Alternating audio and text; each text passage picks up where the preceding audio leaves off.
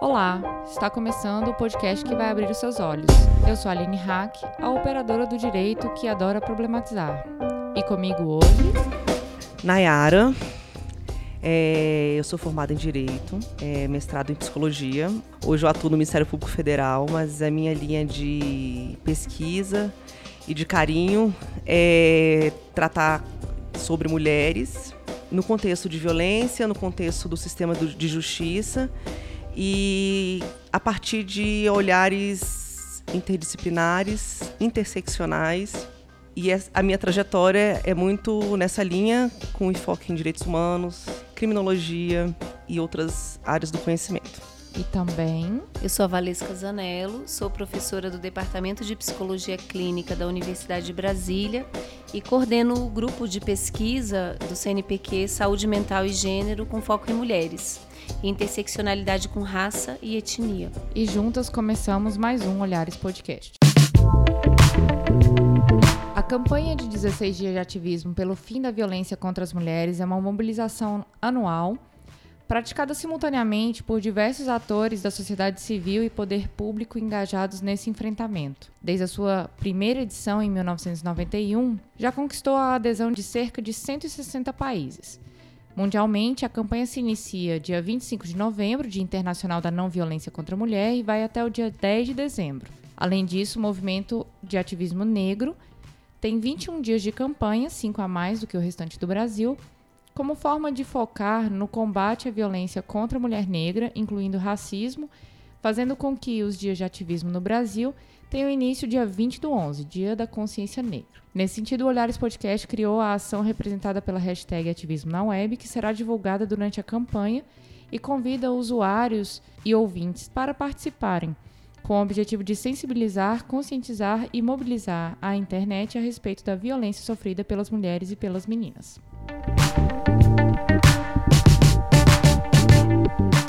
A relação percebida pela maioria dos profissionais de saúde é que a violência acarreta prejuízo à saúde mental das pessoas e ajuda na configuração dos transtornos mentais, e tem sido discutida em diversos estudos.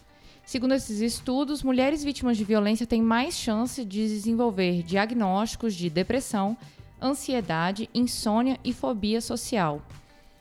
Esse dado também confirma, por estudos realizados, que apontam que mulheres que sofreram violência chegam 11 vezes mais aos serviços de saúde mental do que mulheres que não passaram por essa situação. Hoje nós estamos aqui com essas convidadas para discutir a respeito de mulheres e saúde mental. E a primeira pergunta que eu faço é por que, que nós precisamos de falar de mulheres e saúde mental juntos o assunto? Então, é, esse é um tema muito importante e por vários fatores. Acho que o primeiro deles é a gente pensar as microviolências que são presentes no processo de subjetivação das mulheres e que são invisibilizadas. Então, esse é o primeiro aspecto. O segundo aspecto que você trouxe, Aline, aí na, na fala inicial, é uma invisibilidade da violência no processo de adoecimento. Então, eu trabalho com saúde mental há muitos anos e o que a gente percebe é que não é nomeado, não é nomeada violência no atendimento a essas mulheres. E aí tem um aspecto que eu acho fundamental. O que existe é uma reificação, uma coisificação do transtorno. Eu gosto sempre de dar um exemplo para deixar bem claro. É, vamos supor, se você está vivendo com um homem violento e você não sabe se você vai acordar e vai ser morta ou tomar um soco na cara, você tá tem uma ansiedade, esse é um sintoma psiquiátrico ou é uma resposta plausível? Então a gente tem uma patologização do que seria uma resposta plausível. Nesse sentido, quando um psiquiatra, um profissional de saúde simplesmente reifica, coisifica essa resposta e dá um remédio, ele acaba fazendo uma violência institucional, não fazendo referência à rede e, de certa forma, criando até às vezes é, uma dependência química lícita, sem realmente resolver a verdadeira causa do adoecimento psíquico. O que tem sendo debatido no mundo todo em relação a isso a necessidade de adotar um protocolo em todos os serviços de saúde, especificamente na saúde mental, para se averiguar a violência. Sobretudo nos casos onde existe depressão, isso deve ser pesquisado, ou seja, não esperar que a mulher traga a situação de violência, porque geralmente quando ela traz a coisa já está muito pungente, mas deve ser pesquisado, porque quanto mais cedo for detectado e quanto mais cedo for rompido o ciclo de violência, melhor o prognóstico, maiores chances dessa mulher sair, por exemplo, às vezes de uma carreira psiquiátrica e também sair de uma relação violenta. Eu acho que a gente falar de saúde mental em mulheres é muito importante porque nós estamos cansadas, né? E o curioso é saber que muito possivelmente quem vai cuidar dessas mulheres são mulheres. E quem cuida também está cansado. E também pode estar adoecendo. E é interessante assim ouvir a Valesca dizendo sobre esse sistema que vai pesquisar e que vai acolher essas mulheres, né? Esse sistema ele ele, ele entende quais são essas nuances, esse sistema ele, ele percebe quais são essas microviolências. Quem que vai nomear essa violência? Ela está tá sendo violento também? Porque me parece que o sistema, é, e eu estou dizendo um sistema de uma forma geral, instituições tipicamente masculinas, elas reproduzem tanto essas violências, igualmente naturalizadas, que muitas vezes a gente também não vê saída. Isso também adoece a gente, né? É, e aí é curioso, e, por exemplo, eu fui é, entrevistar juízas que atendiam mulheres em situação de violência. E uma pergunta que eu fiz foi se ela se identificava em algum modo por ser mulher com aquelas mulheres que estavam sendo atendidas. E a primeira coisa que essa juíza fez foi chorar. E foi uma surpresa muito grande quando eu a vi chorando. E, ao contrário do que imaginava, ela falava assim: eu não tenho nenhuma identificação, muito embora ela estava chorando. assim. E, e, e aquilo ali trazia algum tipo de sofrimento para ela que ela não estava autorizada a dizer, né? É, isso me chama muito a atenção. É, e eu acho que é por isso que a gente precisa falar sobre isso. Eu acho que tem uma coisa importante que você trouxe, Nayara, é que às vezes a gente precisa mudar os termos para poder visibilizar certos fenômenos. Então, vou dar um exemplo para quem está ouvindo a gente e depois vou fazer uma analogia. Por exemplo, hoje em dia se discute muito a cultura do estupro. Eu, particularmente, não gosto desse termo. Por quê? Em geral, os homens pensam assim: ah, não tenho nada a ver com isso, nunca estuprei. Eu prefiro que a gente fale no termo cultura da objetificação misógina das mulheres. Porque o estupro vai ser a pontinha do iceberg. Então, por exemplo, a gente vai ter um estupro que é naturalizado, que é dentro do casamento. Em 20 anos de clínica, eu nunca atendi uma mulher, nunca, seja no serviço privado, seja no serviço público, que nunca tenha feito sexo sem estar com vontade, porque isso é uma espécie de direito do homem. E isso tem a ver com o processo de colonização, veio pela Igreja Católica, e é uma forma de violência. Eu já atendi mulheres que diziam assim: "Eu não sei porque que eu estou deprimida", e se referiam à relação com o parceiro: "Ah, eu viro pro lado, abro a perna, não posso ficar três semanas sem dar para ele". E ela dizia assim: "Olha, ele goza dentro de mim, não dá nem descarga".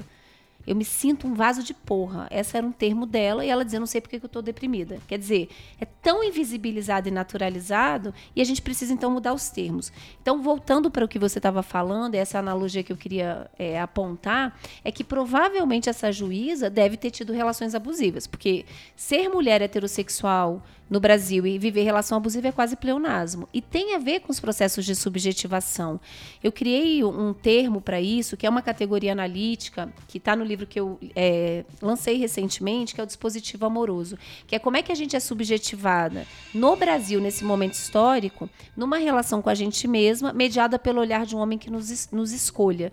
E a metáfora que eu criei para isso é da prateleira do amor. Nós somos subjetivadas na prateleira do amor, e essa prateleira ela é mediada por um ideal ideal estético que se construiu do começo do século passado para cá, que é louro, branco, jovem e magro. Quanto mais distante desse ideal, maior o impacto possível sobre a autoestima das mulheres e principalmente a construção de um preterimento afetivo dos homens brancos e negros em relação a elas, e também o nível de objetificação. Quanto mais distante desse ideal, maior objetificação. Então, nesse sentido, quando a gente pensa no dispositivo amoroso que nos interpela, eu tenho certeza que essa juíza também funciona nesse dispositivo. A diferença é que mulheres que persistem em relações abusivas estão adoecidas nesse dispositivo. Por quê? Eu acho que uma questão importante é, dessa metáfora é que quem é eleito, quem é erigido como o avaliador das mulheres são os homens, como avaliador físico e moral. Então, o homem no Brasil ele só fica sozinho se ele quiser. Ele pode ser perebado, ele pode ser fedorento, ele pode ter mau hálito, ele pode ser assassino, ele pode ser o que quiser, entendeu? Agora, as mulheres não. Nesse sentido, quem avalia os homens são os próprios homens. E o quanto o amor é identitário para as mulheres. Essa é uma frase que tem no livro que eu gosto muito, que é a ideia de que a, na nossa cultura os homens aprendem a amar muitas coisas e as mulheres aprendem a amar os homens. Não pode dar certo. Em geral, as relações heterossexuais são profundamente assimétricas e não é à toa que as mulheres persistem em relações abusivas. Então, nesse sentido, né, quem nunca das mulheres heterossexuais conheceu um perebado? Eu acho difícil. E a, a questão desses mecanismos de controle dos nossos corpos e dos nossos comportamentos é, me chama muita atenção porque é uma coisa que parece que a gente não consegue se desvencilhar, tá o tempo inteiro em todos os lugares, em todos os instantes, em todos os momentos. E aí quando eu falo que nós estamos cansadas, é isso, é assim, é a gente olhar não com uma desesperança, mas com olhar que essa essa questão estruturante, ela é tão forte na linguagem e nos, nos nas instituições que fazem com que a gente muitas vezes fique sem saída. E eu acho que essa e eu falo a gente porque eu me coloco como essas mulheres, né? E como que ver sem saída, como essa mulher que dizia, eu vou ficar três semanas sem dar, como é que eu vou fazer? Quer dizer, ela não, ela não via saída para aquilo, né? Então, assim, eu vejo que isso, essa falta de saída, e entre aspas que eu coloco, né, torna a gente mais vulnerável no campo da saúde mental, sem dúvida, né? Se é que eu posso entrar nessa seara, muito embora não seja é, o meu campo de concentração é maior. Então, isso que você está trazendo, Nayara, eu acho bem importante. Uma coisa que eu tenho percebido é que todas as vezes que a gente vai falar de violência e tudo, a gente sempre se foca sobre as mulheres. É como se a gente quisesse também ter um espaço para visibilizar e poder nomear muitas coisas. Mas ah, quando a gente pensa, por exemplo, na epidemia de uma doença, é necessário a gente pensar o vetor. O Brasil é um dos países que mais mata mulheres, que mais mata LGBT e mais mata jovens negros. E quem está matando? Os homens. Então, a, no Brasil, as masculinidades estão adoecidas. E não são as masculinidades que tentam a, apontar como se fossem patológicas, os homens homossexuais. Não, é o que é tido normal. Né? Aquele caso daqueles meninos na Rússia, aquilo ali não foi exceção. Eu não coloco minha mão no fogo por nenhum homem que eu conheço. Eu acho que a maioria dos homens que fazem parte do nosso cotidiano, se estivessem naquela situação, tomando uma cerveja, fazendo brincadeiras, em aspas, né? Seriam capazes de fazer aquilo ali. Então, nesse sentido, a gente precisa mudar um pouco o foco e falar desse vetor e colocar os homens na berlinda. As masculinidades estão doentes. É, pegando esse gancho aí, Valesca, eu acompanho bastante as suas falas em, em eventos e, e também no seu canal do YouTube. E eu já vi você comentando várias vezes sobre as tecnologias de gênero e as objetificações de mulheres e crianças. Eu queria que você explicasse para o ouvinte o que, que é essa tecnologia de gênero e o que, que ela implica nessa objetificação. Então, tecnologia de gênero é um conceito que foi desenvolvido por uma feminista chamada Teresa de Lauretis e significa o seguinte: são produtos culturais que não apenas é, representam os valores estereótipos de gênero, mas recriam, reafirmam. Então, eles têm um caráter do que a gente chama performático, no sentido de que é um gerúndio. O gênero não é uma coisa pronta, é um em si fazendo. O exemplo maior dessas tecnologias são as mídias.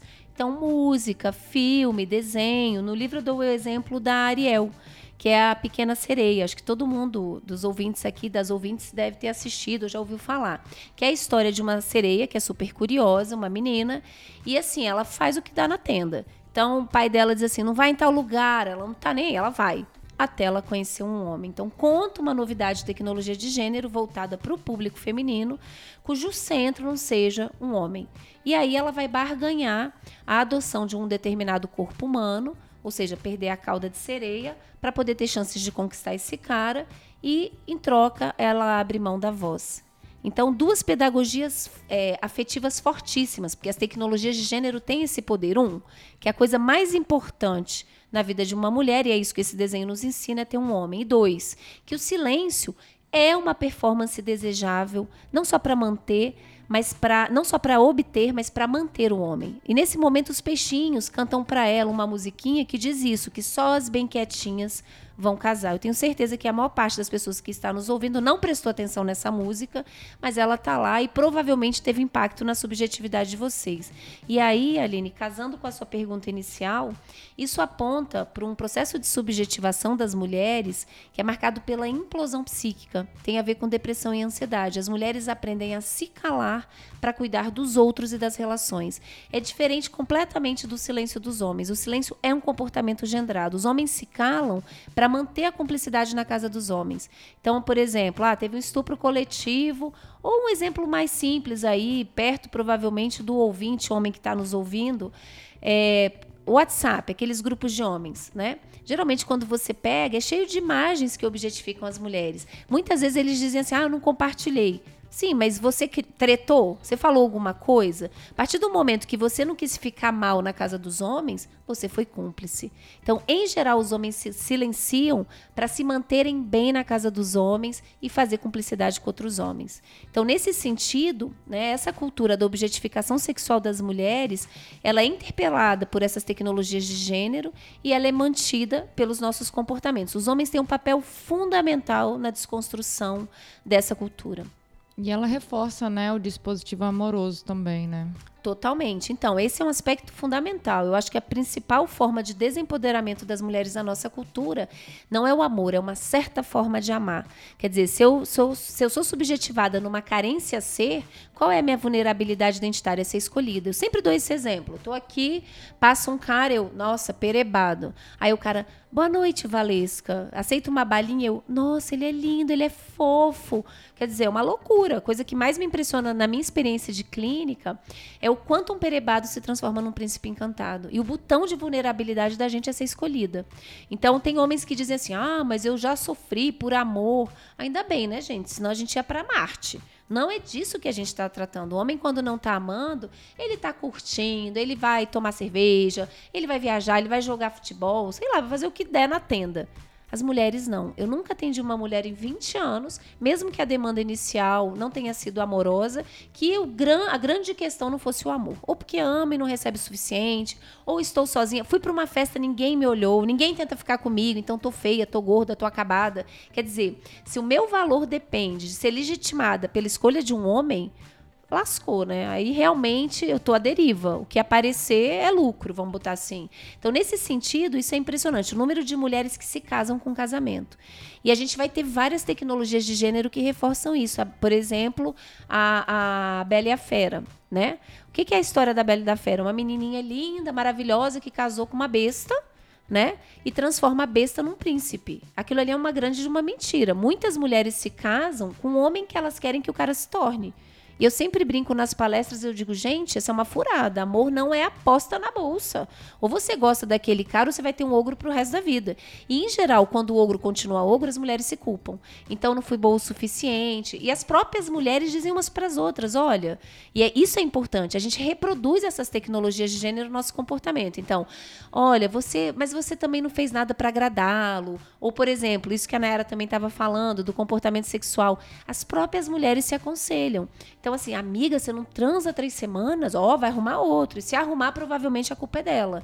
Ou quando encontra uma amiga, e aí, amiga, tá namorando? Sempre a primeira pergunta que a gente faz. Quer dizer, o que, que eu informo para outra mulher? Que a coisa mais importante não é ela ter um mestrado, não é se ela passou num concurso, como tá a vida profissional, ou, ou sei lá, o que ela tá estudando, mas se ela arrumou um homem.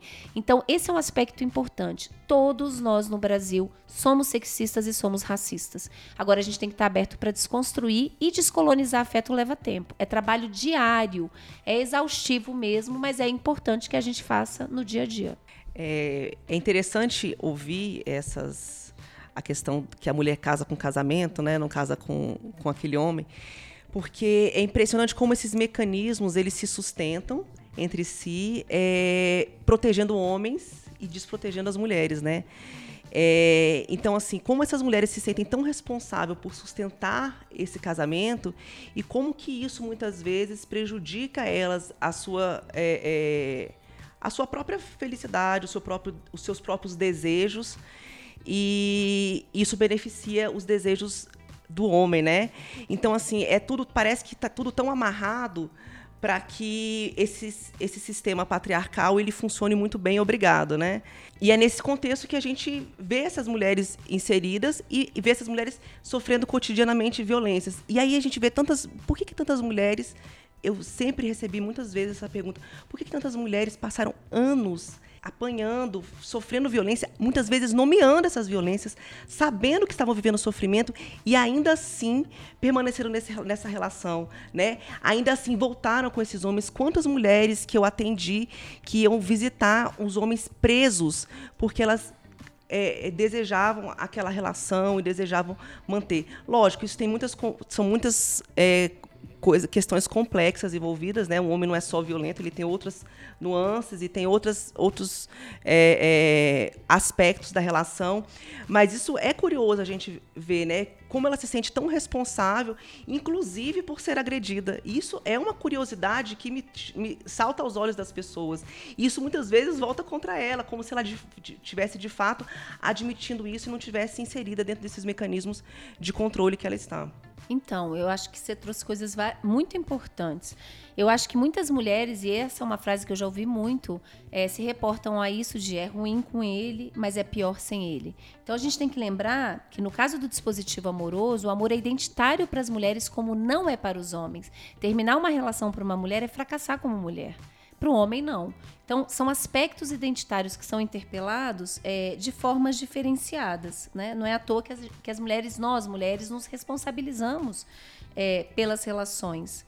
Sobre a questão do, dos homens presos, a coisa que mais me impressiona não é as parceiras visitarem, também, mas e no caso das presas, os parceiros não visitarem. É que mesmo homens presos que não tinham relação, tem mulheres que se colocam para ir conhecer o homem preso Aí você vê o dispositivo amoroso funcionando a toda e que vão começar a namorar ele preso. Ou seja, é uma situação completamente inédita, isso não ocorre com as mulheres. E muitas delas dizem assim: ah, porque eu sei que ele vai ser fiel. O que é uma mentira, né, gente? A gente sabe que isso nem sempre acontece.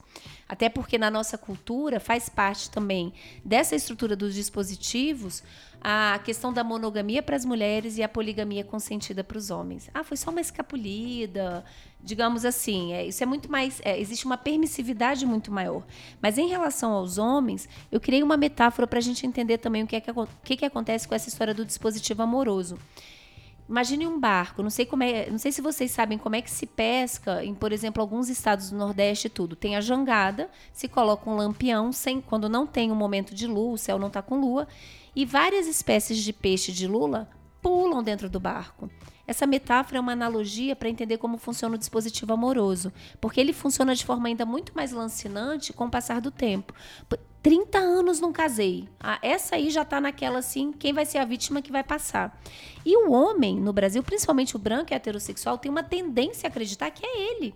Então, assim, eu sempre brinco que é um, deveria ser um objeto de pesquisa, uma autoestima quase delirante do homem. Porque ele acha que a questão é com ele. Não é. Tem muito mais a ver com desempoderamento dessa forma de subjetivação pelo dispositivo amoroso. Uma coisa também que eu quero destacar é que, como eu falei, essa prateleira do amor ela é profundamente desigual.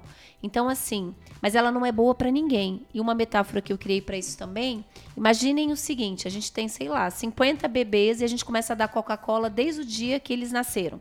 Coca-Cola não faz bem. Mas de, daqui a cinco anos eu retiro a Coca-Cola de metade desses bebês. Quem tá pior? Quem tá na fissura. Mas quem tá tomando Coca-Cola tá bem? É só para dizer o seguinte, que mesmo que uma mulher esteja naquele momento num bom lugar na prateleira, ela também está desempoderada. Parece um privilégio, mas não é privilégio estar na prateleira. O que o capitalismo faz é tentar criar uma ideia de inserção, democratização da prateleira para não desconstruir o poder desigual desse lugar de avaliação dos homens e lugar de ser avaliada das mulheres. E quem geralmente fica na fissura, quem está do lado, lá para trás da prateleira, principalmente no Brasil, isso é um dado do IBGE, as mulheres negras. São as que mais ficam solteiras, mais velhas, e não por opção, e sim por preterimento afetivo. Pegando esse gancho do dispositivo amoroso e também é, dos locais onde as mulheres são inseridas, eu queria que você também começasse a falar agora do dispositivo materno, porque muitas mulheres são colocadas como verdadeiras cuidadoras e, e, e também esse é um fato. mulheres não saem de situação de violência às vezes porque elas estão como cuidadoras às vezes do próprio agressor, ela, ela é um, um instrumento de cuidado do agressor, ou dos filhos do agressor, ou eu também lembro de uma vez que você comentou, Valesca, é, da questão de como a, a situação da mulher e do homem é encarada de uma forma desigual, principalmente nesse sentido do, do dispositivo materno, que é entender como as mulheres e os homens são é, encarados, é, vamos dizer, com 25 anos. Então, uma mulher solteira morando com os pais, ela entraria num dispositivo amor, é, materno. É, ela entraria num dispositivo materno e já um homem com 25 anos, ele já entraria num dispositivo da eficácia. Então, a gente já pode começar falando um pouquinho sobre o dispositivo materno e a gente já emenda no da, eficácia. eficácia depois. Então, o dispositivo materno aponta para um borramento ideológico entre a capacidade de procriar e a capacidade de cuidar, ou seja, uma construção histórica é, mais ou menos no século 17 e 18, na Europa, quando as mulheres tinham filhos, elas davam os filhos para serem amamentados por amas, independente da classe social. Esse é um ponto muito importante. E não existia um sentimento de infância. Ou seja, muitas dessas crianças eram empilhadas, às vezes, em 20, 30 numa carroça, iam caindo. Isso não era tido como um problema. Ou seja, existia uma taxa de mortalidade infantil muito alta interessou o Estado, e esse é um momento de consolidação do capitalismo, é, que tivesse um excedente populacional. Para o capitalismo é muito importante ter mão de obra excedente para poder pagar um salário baixo. Nesse sentido, houve todo um trabalho de convencimento das mulheres para amamentar, depois para cuidar, depois para educar e depois, com os desserviços da psicologia, da psicanálise, da pediatria no século passado, houve a construção de uma maternidade científica, responsabilização das mulheres, das mães, em relação à personalidade e estrutura da criança. Então, assim, daqui a 30 anos, seu filho matou alguém, vão perguntar como é que era a mãe dessa criatura.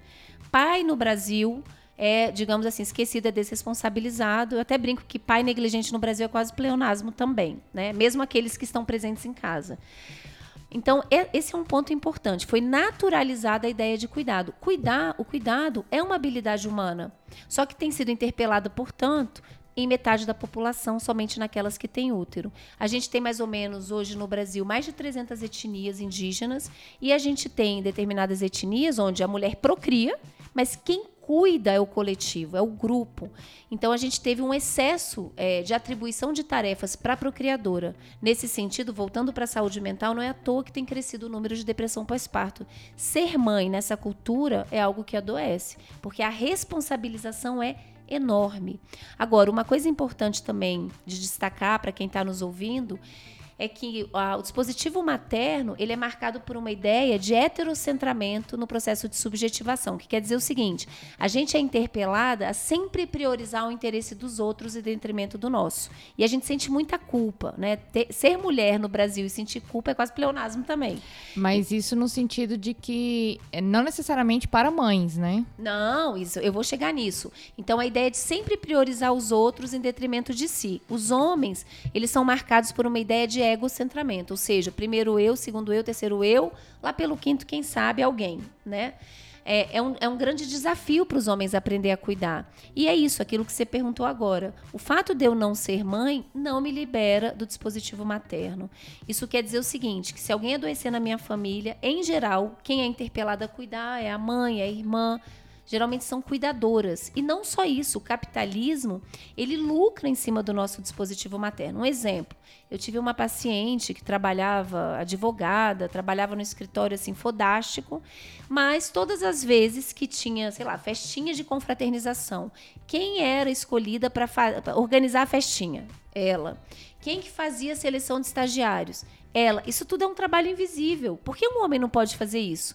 Enquanto ela estava cuidando, digamos, do coletivo, da festa, da seleção, os homens estavam cuidando de processos de milhões. Então, assim, isso está no nosso cotidiano. Né? Um exemplo que eu gosto de dar, que está também no meu livro, eu tirei 10 dias de férias e fui para a cidade de praia, onde minha avó tem apartamento. E aí fui de manhã para a praia, fui almoçar com ela e meu tio estava lá com a filhinha dele, pequena, Bia. E aí a gente almoçou, queria voltar pra praia. E ele virou para mim e falou assim: Ah, Lequinha, que é meu apelido de infância, você pode cuidar da Bia para mim? E na hora eu fiquei paralisada, como feminista, como estudiosa de gênero, pensei: será que se eu fosse homem, ele me pediria isso? E eu acho que todo mundo concorda aqui? Não. E eu virei e falei: não, não vou poder. E a cara da minha avó foi: Nossa, bruxa malévola vai queimar no fogo do inferno. E ela me falou: Minha filha, o que que custa? Eu: Custa, custa que eu quero ir pra praia. Mas seu tio tá cansado. Eu também. Mas seu tio é médico, eu sou professora e não tenho filhos. Então, eu acho que o grande desafio que eu quero deixar para as nossas ouvintes é aprender a dizer não. Em 20 anos de clínica também, a coisa que eu mais escutei de mulheres é: ai, não consigo dizer não. E construir um discurso altruísta, tipo, não me custa nada. E, no fundo, isso esconde o narcisismo, entendeu? O que quer dizer não? É abrir mão do lugar onde o olhar do outro nos coloca. É libertador. Dói no começo, gente, mas é libertador. E o desafio para os homens que estão nos ouvindo é aprendam a cuidar, aprendam a priorizar um pouco os outros em detrimento de vocês. Sim. Só uma pergunta. Essa é a avó da capa do livro? Isso, isso é a avó. Eu conto a, capa, a história da capa? Exatamente. Então, a história da capa, a capa do livro não foi escolhida aleatoriamente. Na verdade, é um quadro é, que ficou. Eu também tenho seu livro. que legal. que ficou a vida toda na sala de jantar dos meus avós maternos. Meu avô era um homem que gostava muito de viajar e tudo. E numa dessas viagens, ele viajava muito a trabalho. Ele trouxe um quadro da Itália. E esse quadro, ele tem uma paisagem que tinha uma árvore. Só que quando meu avô viajava, eles tiveram nove filhos, entre eles a minha mãe, e todo mundo falava, vamos fazer uma festa, porque antigamente música lenta era indecente, né, gente? Então se aproveitava assim quando o patriarca viajava para fazer aquela festança. E fizeram a festa, minha avó sempre deixava, como geralmente acontece com as mães, né? Elas encobrem as coisas. E a voz, né? E a voz, é, fica, é o mundo das mulheres. E aí, quando colocaram esse quadro num canto da sala, e aí, quando no outro dia foram arrumar a casa para não dar nenhuma pista do que tinha acontecido, descobriram que tinha um prego no lugar do quadro e o quadro tinha sido perfurado. E a minha avó pensou: nossa, lascou, né? Como é que eu vou explicar o furo? Ele vai ficar chateado com o furo no quadro e vai ficar pior ainda, mais chateado ainda com a explicação do que, que aconteceu. E minha avó, uma gênia, né? Uma gênia daquela sabedoria do invisível, ela Primeiro ela botou é, um, esparadrapo, um esparadrapo atrás do quadro, mas com um buraco branco. E ela não teve dúvida, ela pintou uma árvore. É uma pena, mas vocês podem depois procurar na internet, mas ela fez uma araucária, assim. Então, quem é biólogo vai ver uma discrepância da flora. mas quem não é, é uma gênia, porque eu também não pintaria nunca aquela árvore. Né? Ela pinta bem a danada. E aí, meu avô passou a vida inteira sentando na sala de jantar e falou: Maria, esse quadro só tinha uma árvore, mulher. E minha avó, você tá doido, Zanello? Você tá ficando doido, homem? Claro que não, só tinha um, só tinham duas árvores. E meu avô morreu sem saber dessa história. E é uma história que provoca muito riso na minha família. Mas como feminista e estudiosa de gênero, não posso destacar aí exatamente esse lugar, esse saber invisível que a gente teve que construir para sobreviver numa sociedade patriarcal. E principalmente o quanto que a gente se responsabiliza pelo bem-estar dos homens. Então, para mim, fica a conclusão, ou digamos, a lição de que está na hora de deixar os homens terem que se haver com o próprio buraco. É, eu, eu pegando essa deixa aí, e como os 16 dias de ativismo trabalham as violências contra mulheres e contra meninas também, eu consegui ver claramente como as tecnologias de gênero implicam é, na construção desse dispositivo materno nas meninas quando é, os brinquedos oferecidos para as meninas desenvolvem esse instinto de cuidado, como uma bonequinha, uma casinha, e o contrário não acontece, né? Até bichinho de estimação, né? É, é bom, é importante falar disso, assim, e eu vou até é, sair um pouco do script para falar da minha, da minha experiência, porque é, toda vez que a gente fala do essa questão do dispositivo materno, dessas, é, desses comandos, né, que são colocados para a gente desde que a gente nasceu, né, de cuidado e, e, essa obrigação e essa culpa. E aí eu fico me lembrando de uma situação que acontece com a minha filha. Eu tenho uma filha de dois anos e ultimamente tem vindo na agenda que ela anda chorando muito, que anda brigando muito, batendo e tal e disputando brinquedo e ultimamente tem acontecido de vir na agenda da creche dela. E aí eu não sei ainda se eu me preocupo ou não, mas o fato é que, querendo saber se eu me preocupava, eu fui na creche, né? Para saber o que, que, tinha acontecido, como é que de fato é, esses episódios é, estavam acontecendo, etc. E aí, é, o pai dela, que é meu marido, muito participativo, quis saber o que, que, que eu tinha conversado. Mas a iniciativa foi minha, né? Quer dizer, é, a responsabilidade de saber como lidar com esse comportamento dela era minha. E assim, eu me vi, eu incorporei esse lugar de uma forma é, é, é muito fácil, naturalizada, né, legitimada, e foi para lá que eu fui. Quando ela fica doente, a primeira pessoa que liga sou eu, né? Então quem tem que sair do trabalho sou eu. Assim, lógico, é, a partir desse lugar de feminista, de uma pessoa que pensa questões de gênero e esses lugares é, das mulheres, né, que nos sobrecarregam, obviamente eu falo, peraí, eu posso ir? Eu, tá na hora de eu dizer não? Tá na hora. Porque assim, quem que vai ter que acionar o meu marido para dizer você vai buscar a minha filha na escola? Sou eu. Então, quer dizer, é uma outra sobrecarga, porque quem vai ter que tomar essa providência sou eu. Né? E aí dizer, sujeita, se ele falar não, não posso, eu vou ter que dar um jeito. Né? E aí, assim, ainda nesse lugar, né, que que a Valesca fala, peraí, eu fui convocada, convidada a cuidar da minha sobrinha, aí peraí, o que, que eu vou fazer? Como que eu vou colocar esse não? E como que essa demanda, ela é todo dia, ela é o tempo inteiro.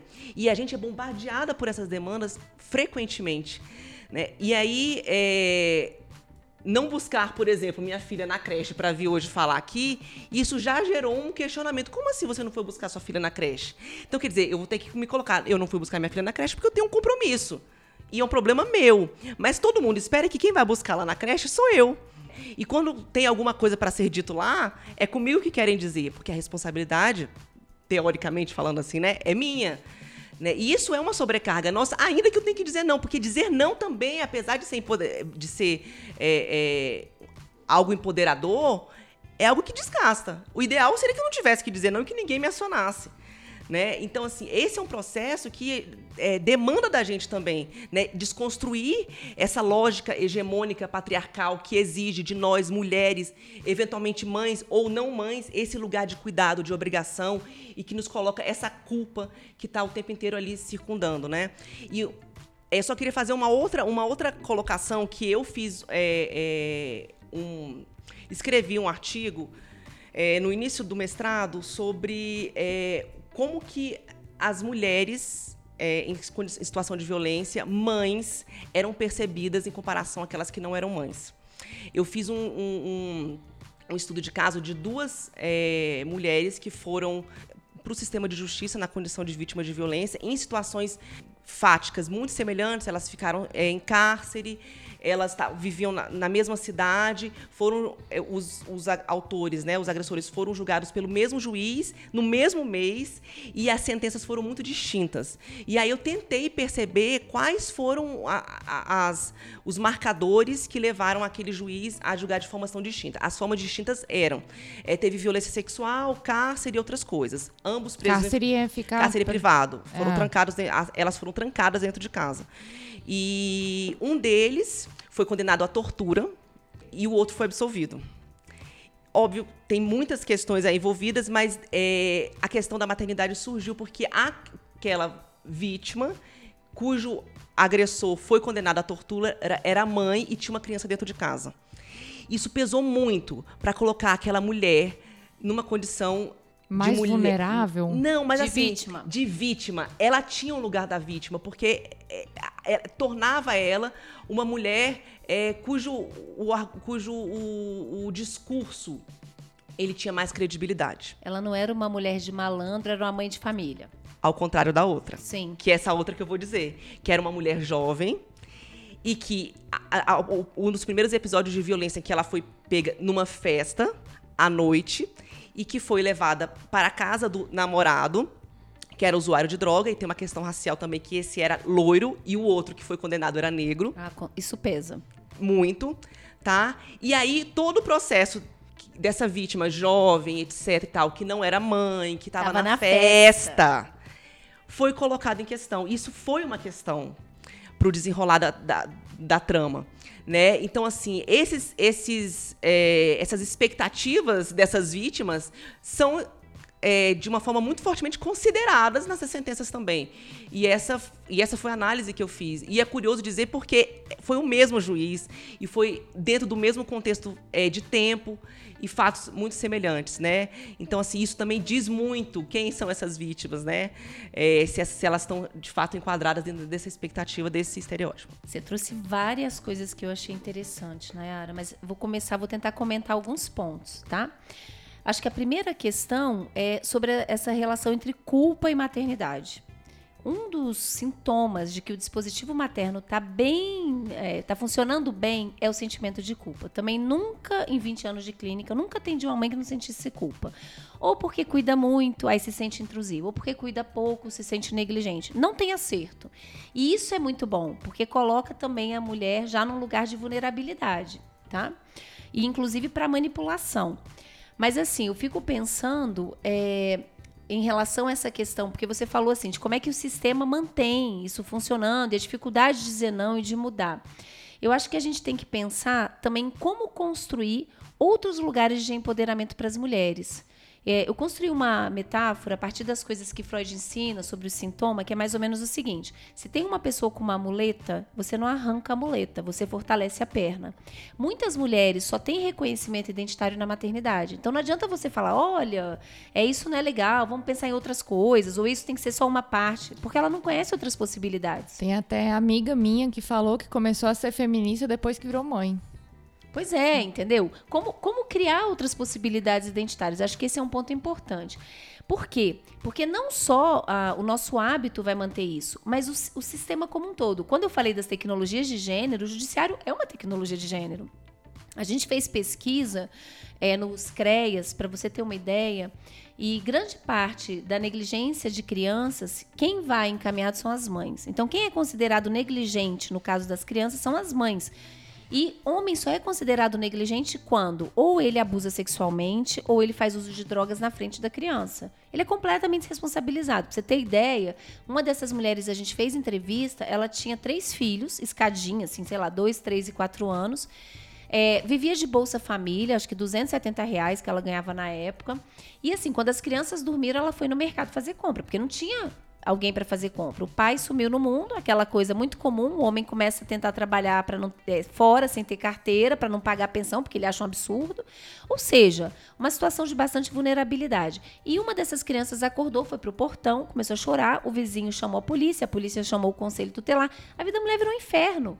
Então, assim, eu acho que seria muito mais eficaz, pensando na saúde mental, que existisse creche, e esse é um, um apelo que eu faço a todo mundo aqui: votem com útero, creche protege a saúde mental das mulheres, do que botar a equipe psicossocial. Essa mulher estava completamente desamparada. Era uma mulher que estava violada nos seus direitos enquanto humana. Quando a gente fala de direitos humanos, sempre se esquece dos direitos das humanas.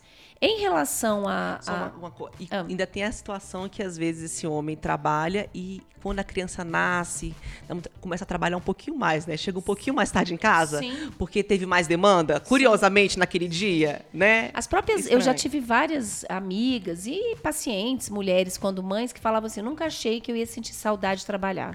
Eu, eu vou pro trabalho ao meu descanso. Nossa, eu já ouvi isso eu várias vezes. Eu vou pro, porque, gente, é uma coisa enlouquecedora. Como houve uma concentração de tarefas, isso tem a ver com o individualismo no capitalismo sobre a procriadora, é isso, é um trabalho é que, enfim.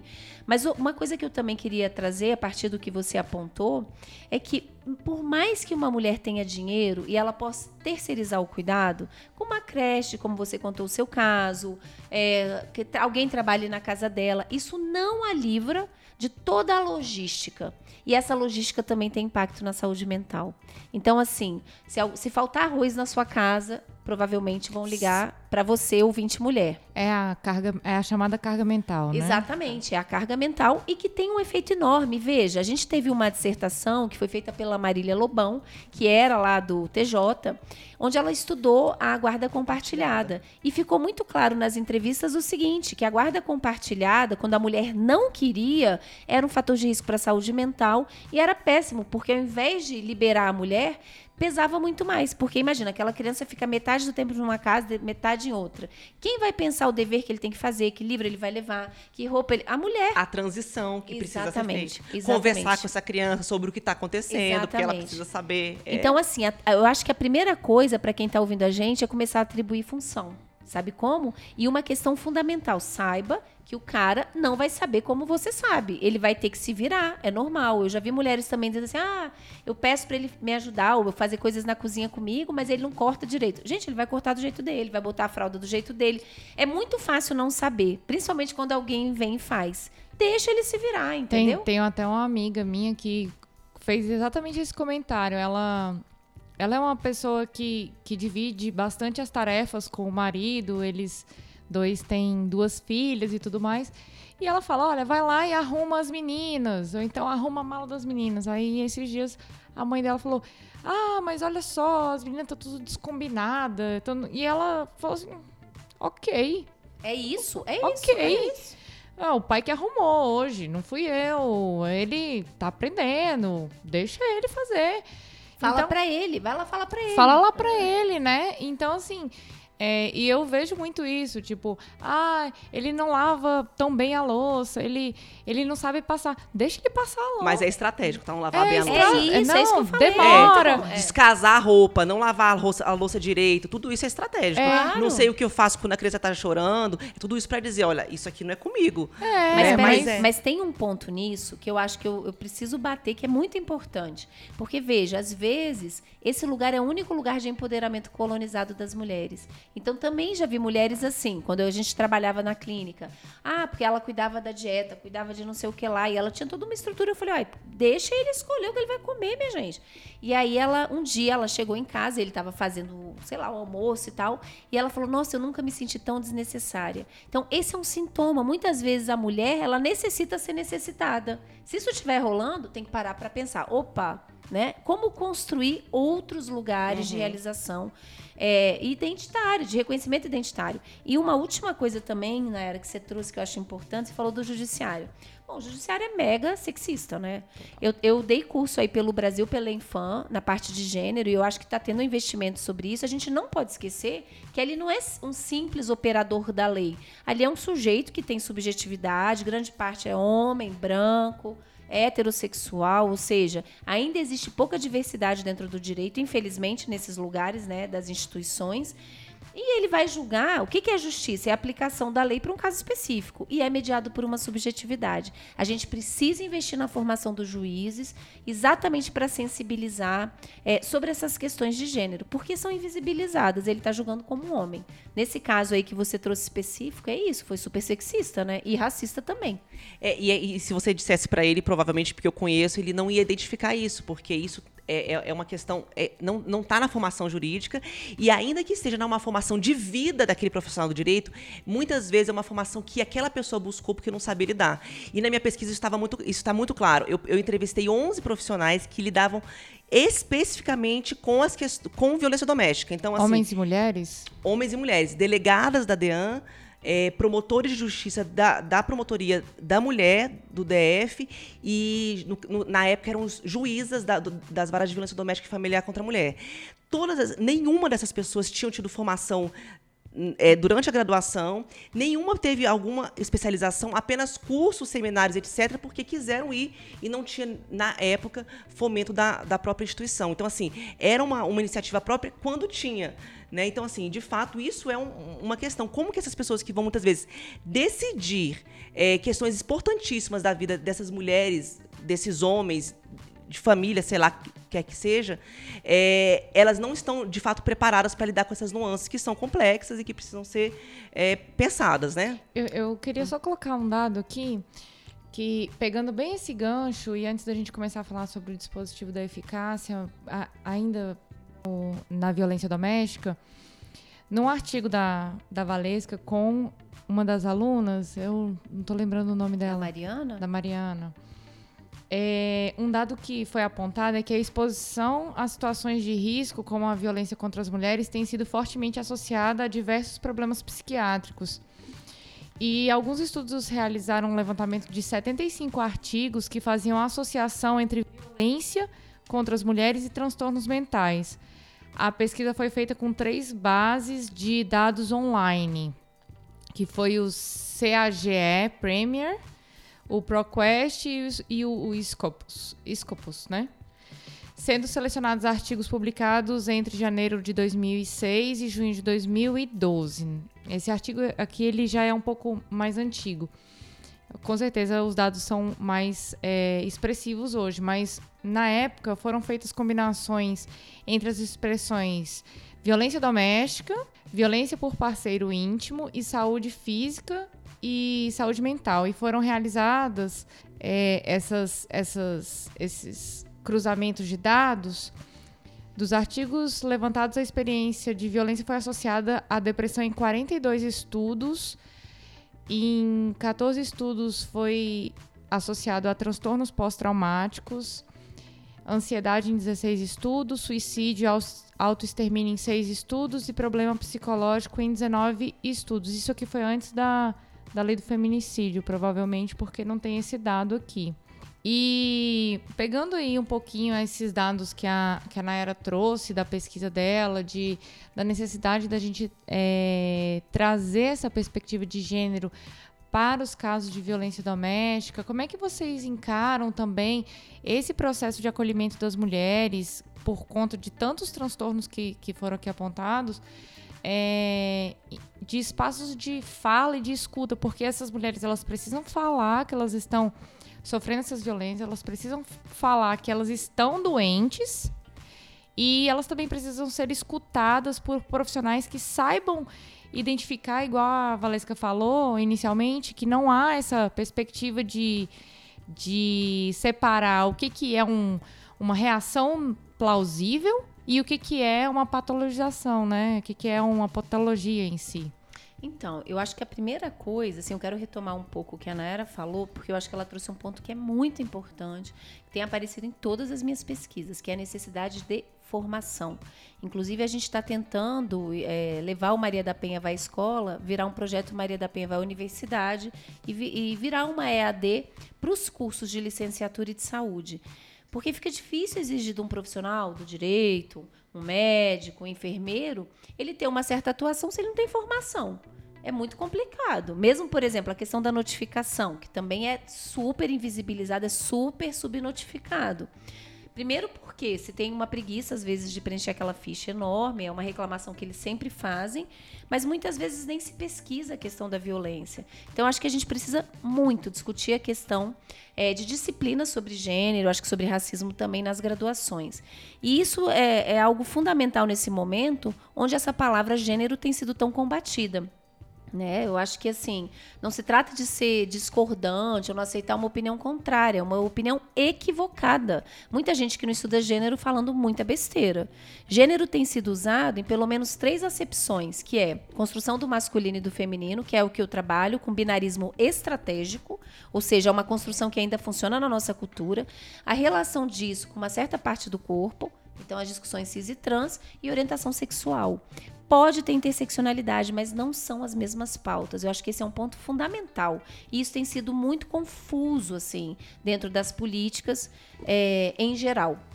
Mas assim, eu acho que também uma outra coisa, né, que você trouxe é a falta de conversa entre as PNPMs, os Planos Nacionais de Políticas para as Mulheres, quando se fala do combate à violência e as conferências nacionais em saúde mental, que até hoje não conversaram. A gente fez uma análise dessas políticas, os documentos resultantes desses encontros e tudo mais. Então, o que existe? Por exemplo, nas PNPM se fala sobre a necessidade de atender o impacto da violência sobre a saúde mental. E, inclusive, se prevê centros de atendimento e tal, mas não aconteceram. Já nas conferências em saúde mental, a gente vê um avanço muito grande, onde se coloca assim, ah, atendimento à violência de gênero contra LGBT, mas não tem violência de gênero contra a mulher. Então a gente moscou. Digamos assim, a causa LGBT avançou muito mais e a gente tem, em termos absolutos, muito mais mortes de mulheres né? Estupro, a gente tem um estupro a cada 11 minutos no Brasil. Então falta essa conversa. Realmente a mulher fica num vácuo. E o que acontece, o que eu acho ruim, por exemplo, nesse tipo de pesquisa, quando se faz a correlação com os transtornos, é que pouco se contesta o uso de uma nomenclatura psiquiátrica para pensar esse sofrimento. E quando se usa uma tarja psiquiátrica, tudo bem, é uma forma de reconhecimento desse impacto, mas ao mesmo tempo se reifica um transtorno, como se o transtorno fosse uma coisa em si, e tira essa ideia do sentido do sintoma. A gente precisa recuperar esse sentido justamente para pensar em outras alternativas que não entrem numa forma de tratamento que seja só farmacológico, que é o que tem acontecido. Então, em geral, o tipo de atendimento psiquiátrico visa a suprimir o sintoma. Eu fico me perguntando, e, e muito da literatura internacional aponta isso, uma mulher, por exemplo, que está ansiosa porque tem um parceiro violento, a ansiedade, inclusive, é necessária. Se ela ficar muito calma, ela pode morrer. Então, assim, a gente precisa ter muito cuidado quando a gente lida com isso. E eu acho que, principalmente, o investimento na formação é fundamental. Não tem como combater a violência contra a mulher, e a, isso é uma epidemia no nosso país, sem investir em educação. Mais do que nunca, a gente precisa falar de gênero e colocar gênero na escola e colocar gênero nas universidades sobre essa questão da formação, que para mim também eu acho que é o ponto central dessa nossa conversa, né? É, eu, eu, eu, ouvindo assim, Valisca dizendo, lembrei de uma situação. É, como a gente sabe, eu não tive na, na, faculdade de direito nenhuma cadeira de gênero. Hoje tem, e eu acho que é uma das um grande avanço. A maioria, se não me engano, é optativa, né? Ainda é em caráter transversal, etc. É, o meu marido é formado em medicina e a gente conversa muito sobre questões de gênero, etc. E a formação dos médicos é terrível nesse aspecto. Assim, é, é uma, eu, eu, eu considero que é um, um grupo é, já errando generalizar, mas eu me sinto autorizada por isso, para isso, é um grupo extremamente é, violento, é, um poder é, muito opressor, né? E, enfim, e me preocupa muito a formação dos médicos e de muitos profissionais da saúde, mas eu acho que médico acaba tendo esse lugar aí muito importante. E ele é médico da família, meu marido. E ele veio me contar uma história que uma mulher chegou dizendo que toma um anticoncepcional que ela não menstrua há muito tempo, mas que ela teve episódio um, uma, um mês menstruando. E aí ele começou a fazer todas as perguntas técnicas, querendo saber por que, que essa mulher estava menstruando. Mas você tomou um remédio ah, anticoncepcional certo? Ela tomei. Tal. E aí ele foi conversando. E me fala mais de você e tal. E lá para as tantas, ela foi, disse que tem uma filha pequena e que a filha fica na casa do pai, fica na casa dela e tal, porque ela tinha acabado de separar. E aí, por alguma razão, ele virou e falou assim: Essa menstruação foi na época da sua separação? Aí ela falou: Foi. E teve esse, esse seu ex-marido fez alguma coisa que tenha ofendido? Assim, ó, aí ele foi descobrir que teve uma situação de violência. Quer dizer, ela apareceu com sintoma. Assim, eu acho que, lógico, está muito longe de ser o ideal, mas isso é uma coisa que a gente conversa muito em casa sobre a questão da violência e que acabou é, essa investigação acabou é, trazendo uma espécie de resposta para ele e, e essas mulheres elas elas estão doentes. E ela nem mesmo tinha feito esse link. E assim, e, e como que é importante a gente chegar nesse lugar? Eu estou falando de um, de um, exemplo que, que foi feito esse link, mas esse link ele não é feito geralmente, né? Esse olhar, a gente não, não se tem esse olhar no serviço de saúde, no sistema de justiça, né? Essa, aí pegando um pouco do que a Aline é, trouxe em relação a essas mulheres que precisam falar e elas precisam contar dessa história de vida, elas chegam num sistema de justiça com um boletim de ocorrência de ameaça, por exemplo, e aí o juiz ou a juíza é, quer saber o que, que aconteceu. E ela vai falar da sua história de vida. Ela não vai falar necessariamente daquele aquele fato que se enquadra num tipo penal ameaça. Porque a vida dela é muito mais complexa do que aquela ameaça. E ela quer falar sobre aquilo. Mas Tem que não... ser ativamente buscado. Essa é a questão, né? Exato. Só que é o seguinte, eles querem saber o quê? Aquele se, fato específico. Qual é o fato? Assim como quer saber se a anticoncepcional eventualmente tinha falhado em alguma circunstância. Só que a vida dessas mulheres é muito mais complexa do que isso. E é importante a gente saber isso, é importante que esses profissionais e essas profissionais saibam disso, porque elas, eles não estão lidando com um tipo penal, não estão lidando com uma menstruação É, com transtorno. Com transtorno, entendeu? Estão lidando com dilemas e com histórias de vidas que são muito complexas. Se a gente não voltar para esse estágio anterior para poder entender, a gente vai dar murro em ponto de faca. Porque a gente não vai estar tratando pessoas, a gente vai fingir que está tratando pessoas, a gente vai fingir que está recebendo, que está acolhendo pessoas, que está julgando um caso e que vai reprimir uma ameaça que aconteceu, porque não vai reprimir. Né? Então, assim, se a gente não for pro, pro volta uma, uma, uma casinha, a gente vai continuar uma história que não faz sentido. Por isso é. que a formação, e eu acho, voltando, é tão importante. Porque esse link, o que as pesquisas mostram é que esse link tem que ser buscado. A gente precisa adotar, inclusive eu falei isso na audiência lá na Câmara dos Deputados, eu acho que tem que ser um projeto de lei, a adoção de um protocolo em todos os atendimentos. No primeiro dia, a mulher chegou no hospital, que seja perguntado. Ainda mais em certas situações, como, por exemplo, em casos de depressão, onde a correlação com violência por parceiro íntimo é muito alta. E uma coisa também que eu queria destacar, que as pesquisas mostram, é o seguinte, que ok, a violência contra a mulher tem impacto na saúde mental, como a Aline elencou. Mas as mulheres que já têm algum transtorno, elas ainda são mais vulneráveis e mais vítimas da violência. Vira uma bola de neve. E quanto mais é, patológico, quanto mais grave o caso de transtorno, mai, maior a incredulidade dessa mulher. Então, quando ela diz assim, ah, ele me bate, tem aquele mito, e aí é uma, um estigma mesmo, que louco não fala lé com cré. Isso a gente via muito nos hospitais psiquiátricos. O fulano me bate. Não, ela tá doida. E a gente ia ver e tinha violência. Então, esse é um ponto importante. Como romper esse ciclo, né? E uma coisa também que eu acho que eu falei é, um pouco antes, que eu acho bem importante, é que a gente tem que falar dos homens. Porque a gente sempre está falando das mulheres. Era justamente que eu, ia, que eu ia falar. A gente precisa falar com os homens também. E eu tenho observado que é, tratar de masculinidades, tratar de, de questões envolvendo homens também tem alcançado êxito na diminuição, na diminuição das violências praticadas contra as mulheres e contra as meninas. Sim. Então, o que existe, assim, em geral, a violência aqui no Brasil tem um caráter muito virilista. Em geral, quando o homem falha no reconhecimento da sua identidade masculina, ele recorre à violência.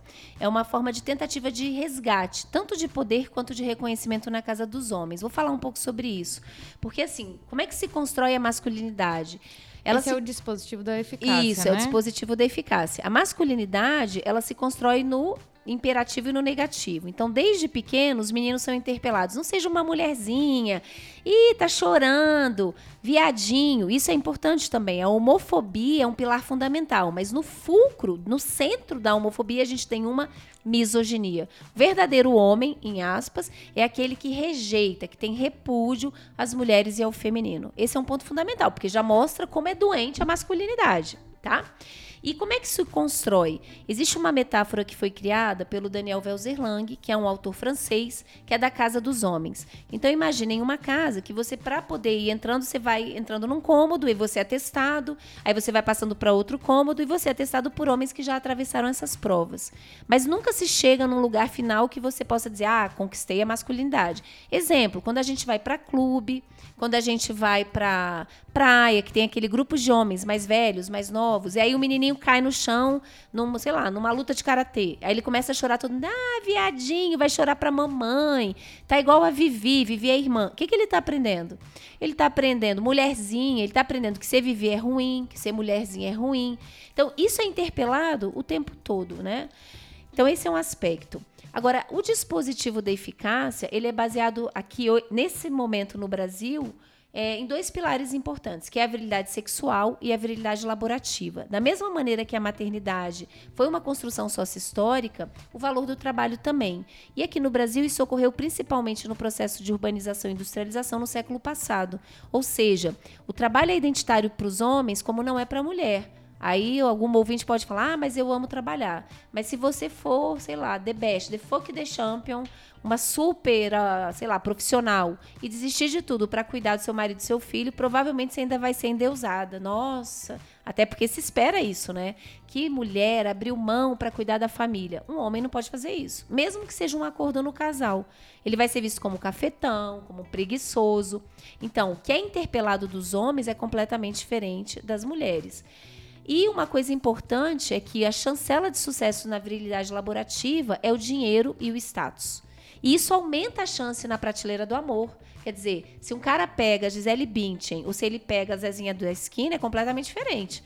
Inclusive, é, quanto melhor a mulher estiver localizada na prateleira do amor, melhor o troféu e a chancela da masculinidade dele para os outros homens. Por isso que o prazer não é só pegar, é contar para os amigos, né? Mesma coisa, a gente tem que pensar que gênero é relacional.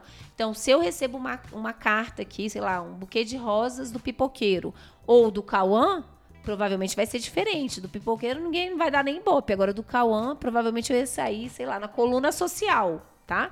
Isso faz, me faz ter um upgrade na bolsa do amor. Então, isso é relacional. Muitas dessas metáforas da virilidade laborativa foram importadas para a virilidade sexual. Em termos das virilidades, que a gente tem que pensar assim, a masculinidade ela se apoia em várias virilidades. E as duas importantes hoje são essas. Mas, por exemplo, já teve a virilidade guerreira. Morrer na guerra já foi um valor. Hoje em dia não é por causa do individualismo.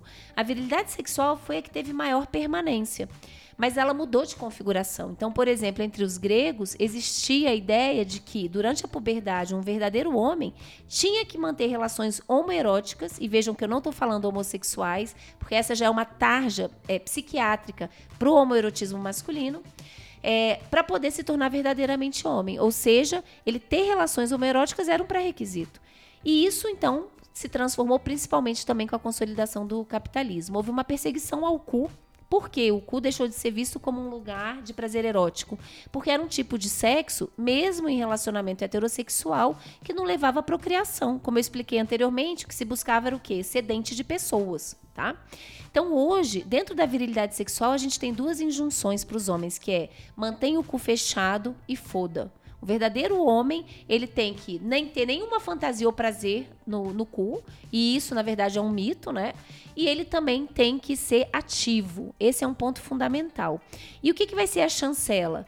A chancela do sucesso nisso é o número. Quantas mulheres ele comeu, quanto tempo ele conseguiu manter ereção. Nossa, dei, gozei duas vezes com pau duro dentro. Essas coisas, entendeu? E quem vai chancelar, como eu falei no começo também, são os próprios homens. Quem avalia os homens são os homens. Os homens são profundamente homoafetivos. E muitas vezes, quando isso não funciona, tem a recorrência à violência. Uma coisa que eu queria destacar, eu fiz muito tempo pesquisa sobre xingamentos. E na pesquisa que a gente fez sobre xingamentos entre casais é, que tinham violência, mulheres que recorreram à Lei Maria da Penha, elas sempre diziam assim: a ah, pior, pior xingamento que eu recebi era vagabunda, puta, que é o mesmo xingamento que a gente encontrou em outras mulheres, tanto no âmbito público quanto no privado. E para os homens, em geral, a gente encontrou viado. Mas no caso de relações violentas, o pior xingamento era corno. E esse é um ponto importante, porque viado coloca em xeque a masculinidade perante outros homens. Mas numa relação íntima, viado ele fala, não sou mesmo? Agora, corno remete a uma questão muito particular das relações violentas, que é a ideia do objeto morto. O que é o objeto morto? É, o homem, em geral, ele está tão adoecido que ele precisa se sentir narcisicamente como capaz de completar toda a falta, todo o desejo daquela mulher. Então, assim, ah, cheguei na escola, ela estava rindo. Mas você nunca riu assim comigo. O que, que você estava conversando tanto com as suas amigas? Como ela é, ela é capaz, dizendo de uma forma bem direta e clara, de gozar com alguma coisa que não seja comigo e com meu pau? Tá? Então, essa ideia para o homem é insuportável. E, em geral, por exemplo, quando ela apresenta a palavra, quando ela xinga de corno, é como se ela dissesse assim: esse que deveria ser um objeto morto, olha, existe algo da minha subjetividade que você não controla. E é nesse momento que o cara enlouquece, tá? E aí ele passa a violência como uma forma de reassegurar esse lugar de poder, de hierarquia e de subjugar essa mulher. E de disciplinar, né? Exatamente eu, eu só quero pegar um gancho bem rapidamente sobre a questão, é, uma questão que a Valesca comentou sobre é, a fala das mulheres, que elas, muitas vezes, no serviço de saúde, elas se elas estão em sofrimento mental mais profundo, elas, essas falas são vistas com descrédito, né? E aí, só retomando é, para dizer que, que é curioso que tem uma, uma questão que é bem. Pode ser bem controversa, né? Então, assim, situações de violência é, doméstica contra a mulher, em que, tá, que é na intimidade, o que a gente tem é que o judiciário é, é, formalmente se posiciona dizendo que a palavra da vítima é muito importante. Então essa palavra ela será muito avaliada e ela vai, será muito percebida no contexto da justiça e muito testada também, né? muito né? testada e o que na verdade significa que essa mulher ela está sendo avaliada e muitas vezes desacreditada se ela tem eventualmente um discurso que não parece ser tão coerente aos olhos desse magistrado que é quem vai julgá-la. E aí a gente vê que essa mulher vítima, ela muitas vezes ela é julgada e os holofotes estão sobre ela nesse contexto. E isso também é uma outra forma de opressão. É muito frequente, é, é vários anos que eu atendi mulheres em situação de violência é, no contexto da justiça, é, mudar, elas mudarem alguma versão, ou dizer que se esqueceram, ou dizer que não era bem assim, porque afinal de contas é ela que vai prejudicar aquele homem, e, e ou porque elas estão numa situação de sofrimento que elas às vezes não se lembram exatamente o que, que aconteceu, esses esquecimentos aconteciam, e isso é, no, no, no processo é, era muito complicado porque elas eram desacreditadas e elas muitas vezes eram percebidas como as transgressoras, né? E aí essa questão acabava se invertendo e, e se inverte, isso, é, isso acontece muito. E isso acaba tornando essas mulheres mais vulneráveis ainda. E geralmente essas que tinham essas, essas falas é, aparentemente sem linearidade, linearidade, elas eram as que estavam em maior sofrimento, né? E quem precisava de mais, de mais apoio. E agora, é, sobre a questão do, é, do dispositivo da eficácia, eu foi excelente te ouvir falar, é, porque é engraçado como a gente, às vezes, é, ouvindo essas metáforas e ouvindo esses, esses conceitos, as coisas vão se encaixando e parece que fazem todo sentido, né? E voltando sobre a questão da formação, é, me chama muita atenção sobre é, homens que falam sobre mulheres e homens que falam de gênero. E isso é como tem esses homens, eles essa avaliação de homens sobre homens, isso os torna é, muito poderosos também, sabe? É, não que eu acho que homens não possam falar sobre mulheres e homens não possam falar sobre gênero muito, gênero muito pelo contrário, mas que eles também, eles também são muito valorizados, isso tem me chamado muita atenção. Como dizer, olha, um juiz está falando sobre gênero, isso é muito maravilhoso.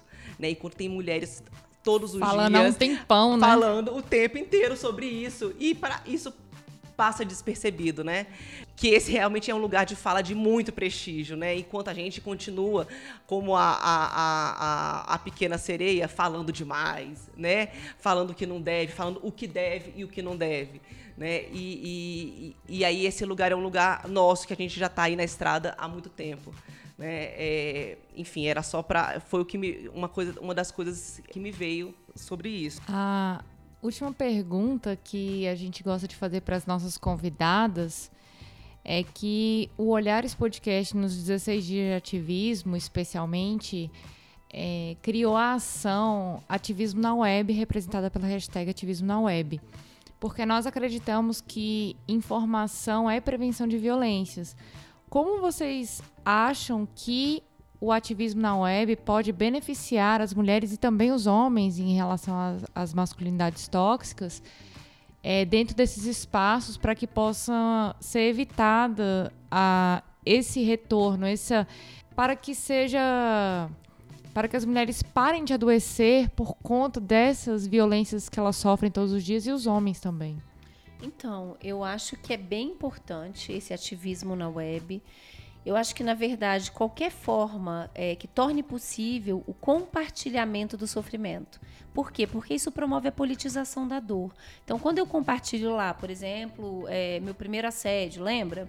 Quer dizer, quando eu vejo que não é um problema meu, não é um problema da Aline, não é um problema da Nayara, eu começo primeiro a tirar a carga de culpa, porque existe uma tendência das mulheres de se acharem responsáveis por aquilo que lhes acontece.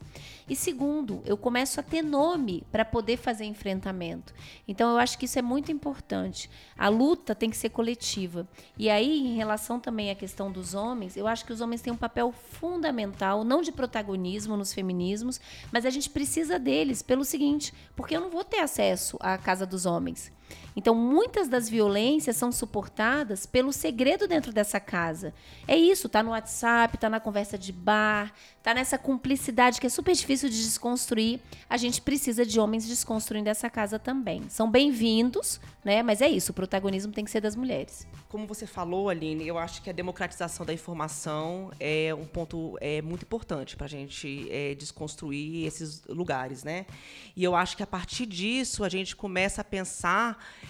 é, numa perspectiva já mais empoderada, estratégias né, de convivência, estratégias de relação, como que a gente pode subverter essa lógica que nos aprisiona e como que a gente pode cotidianamente mudar, reinventar, reorganizar e repensar as nossas práticas e as práticas ali. Como a gente pode dizer mais não, como a gente pode colocar limite, né? Então eu acho que esses convites que são feitos a partir dessa informação, eles são muito valiosos para essa, essa reconfiguração é, das relações. E dito isso, nós passamos para o nosso bloco de indicações, que é o caleidoscópio. Começamos o bloco do caleidoscópio, que é o momento que as nossas convidadas fazem indicação a respeito de algum conteúdo que nossos ouvintes e nossos ouvintes possam consumir, que tem a ver com o tema. E também é um momento aí para vocês fazerem um jabá, se quiserem. Então, eu convido as ouvintes e os ouvintes a entrar no blog Saúde Mental e Gênero. Lá tem o link de vários artigos, capítulos de livro que também estão disponibilizados para download, vários vídeos, entrevistas de rádio nesses temas que aqui foram abordados. E também a lerem o livro que eu publiquei, que se chama Saúde Mental, Gênero e Dispositivos, Cultura e Processos de Subjetivação, pela editora Apris. É, é possível comprá-lo tanto pela Amazon quanto pelo site da própria editora e inclusive em e-book. Está escrito numa linguagem bastante acessível, porque a ideia é justamente que as pessoas possam ler, se pensar e produzir mudanças. Nayara? Eu, como membro da Associação de Advogados pela Igualdade de Gênero, Raça e Etnia, convido as ouvintes para curtirem a página do Facebook novamente, é a Associação de Advogadas pela Igualdade de Gênero, Raça e Etnia. E a gente também tem é, um perfil no Instagram. E aí lá tem conteúdos super interessantes e diversos sobre cotidiano, sobre justiça, sobre saúde mental, sobre tecnologia de gênero. É muito importante. E eu vou aproveitar essa oportunidade para indicar um filme que assisti recentemente na Netflix. Na verdade, quando esse episódio sair, não vai ser tão recentemente assim que se chama Eu Não Sou um Homem Fácil. É um filme para a gente repensar como é que somos colocados dentro de caixinhas e perspectivas de gênero, dessas tecnologias de gênero. Eles fazem uma, uma um discurso bem é, interessante até um pouco cômico a respeito, bem caricato. E é isso. É, por fim, nós queremos agradecer a você que teve a paciência e a curiosidade de ouvir o nosso podcast até aqui. Muito obrigada. Obrigada às nossas convidadas pela participação. E se vocês quiserem falar com a gente, ouvintes, mandar um recado, fazer críticas, sugestões, aqui vão os nossos canais. Twitter, Facebook, Instagram, Olhares Podcast. Nós também estamos no iTunes Google Podcasts, Book, Spotify e Deezer. Nosso site é olharespodcast.com.br. O nosso e-mail é falecom@olharespodcast.com.br. Sigam também as hashtags Mulheres Podcasters e Ativismo na Web para conhecer as nossas pautas. Esse episódio faz parte do especial dos 16 dias de ativismo pelo fim da violência contra as mulheres. Olhares Podcast. Só de ouvir dá para ver que é diferente. Obrigada, pessoal.